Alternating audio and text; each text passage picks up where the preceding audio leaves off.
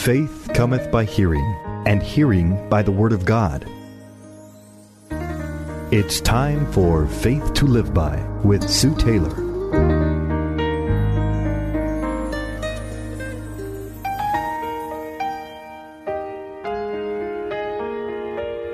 Thank you for joining me today on Faith to Live By. This is Sue Taylor. You know, the Lord Jesus Christ wants us to be fit, fruitful, and free. And that is where God wants you today and me today. Not next week, next year, or 10 years from now, but today. You know, in studying the Word of God, I find that there are nine pieces of armor, nine fruits of the Spirit, and nine giftings. The number nine is used at least 49 times throughout Scripture, and it symbolizes divine completeness or conveys the meaning of finality. You know, Christ died at the ninth hour, and he died, beloved, to make the way of salvation open to everyone. In his death, burial, and resurrection, he freed every human being. And the Lord Jesus Christ wants us to realize that in Him, in Christ, we live, we move, and we have our being. The armor, the fruit, and the gifts of the Holy Spirit all work together when applied to set us free, as well as to keep us free. You see, the fruit, the armor of God, prepares us and it fits us for the Holy Spirit to produce His fruit in and through us. And as His fruit is produced in us and through us, and then the gifts of the Holy Spirit, we can use those gifts to set people free, not only ourselves, but other people. So, first, let's look at what Ephesians 6, verse 10 through 20 tells us that we can become fit by putting on the whole armor of God. It says, Finally, my brethren, be strong in the Lord and in the power of his might. Put on the whole armor of God, that you may be able to stand against the wiles of the devil.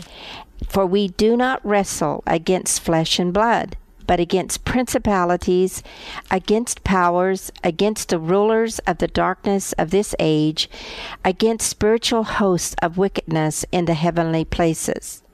Therefore, take up the whole armor of God, that you may be able to withstand in the evil day, and having done all, to stand. Stand therefore, having girded your waist with truth having put on the breastplate of righteousness, and having shod your feet with the preparation of the gospel of peace.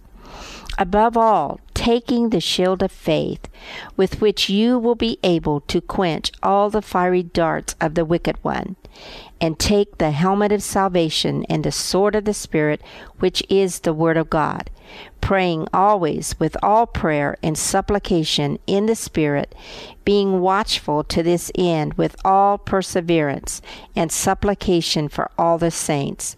And for me, that utterance may be given to me, that I may open my mouth boldly to make known the mystery of the gospel, for which I am an ambassador in chains, that in it I may speak boldly as I ought to speak. We are commanded here to put on the whole armor of God. Two commands for the Christian who is engaged in spiritual warfare. And whether we want to admit it or not, if you are a Christian, you are engaged in spiritual warfare. We are, first of all, to be strengthened continually in the Lord and in His might. This battle is not ours. We do not fight it just in the flesh or through the flesh, but we fight through the Spirit of the living God. So we are to be strengthened continually in the Lord and in His might. It's not our might and it's not in our strength, but it's in the strength of the Lord. Secondly, it, we are told here by Paul to put on the whole armor of God so as to stand against the wiles of the enemy and this world system.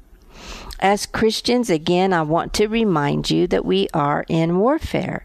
And every true child of God will soon learn that the Christian life is a warfare, but it's a good fight. The Bible throughout tells us wage the good fight of faith. But the hosts of Satan are committed to hinder, obstruct, and derail the work of Christ, and to somehow take out the individual woman or man out of combat. And brother and sister of, of the living Lord, I do not want you to be one of them. Now, I want to tell you, though, that Satan does not mess with the nominal Christian, for they are no threat to him. But the more effective a woman or man is, sometimes the more savage the attacks of the enemy.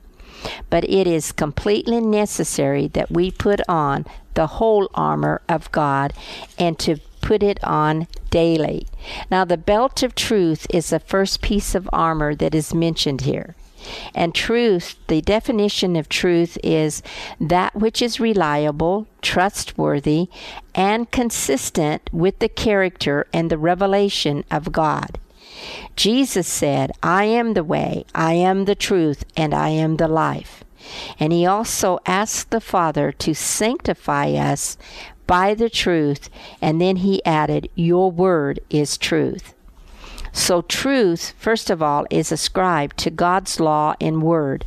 I want us to understand each piece of the armor and how the armor and the fruit and the gifts all work in conjunction with one another.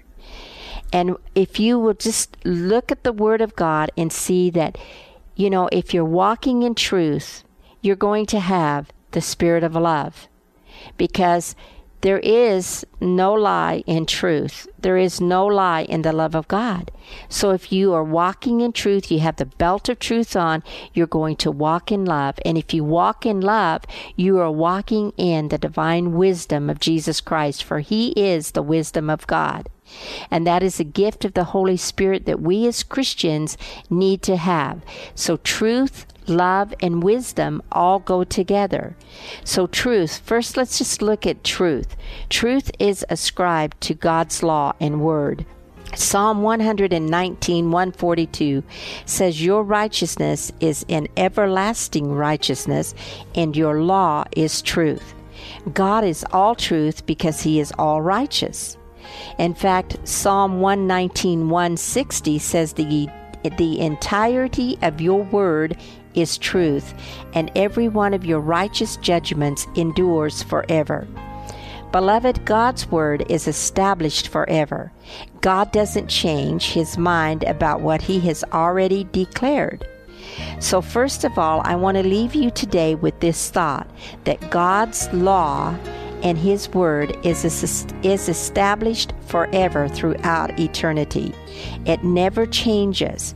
And so when we think about truth, think about what God is, for He is all truth, and He is all love, and He is all wisdom. And so the armor is truth, the fruit of the Spirit is love, and the gift is wisdom. So as you're walking in truth, the Holy Spirit will develop His love and the love of God through you and in you, and you will be able to impart the wisdom of God to yourself as you study and read the Word of God and to others. And as you do that, you will find that you will truly have the faith you need to live by. You've been listening to Faith to Live By with Sue Taylor. If you would like to write with your comments or to request a copy of this program for an $8 donation, write Sue Taylor, 10827 Highway 86 East, Neosho, Missouri 64850. Sue Taylor is a member of the KNEO team and a keynote speaker at several church and women's events throughout the four state area. To book Sue for your next event, contact Sky High Radio at 417 451 5636.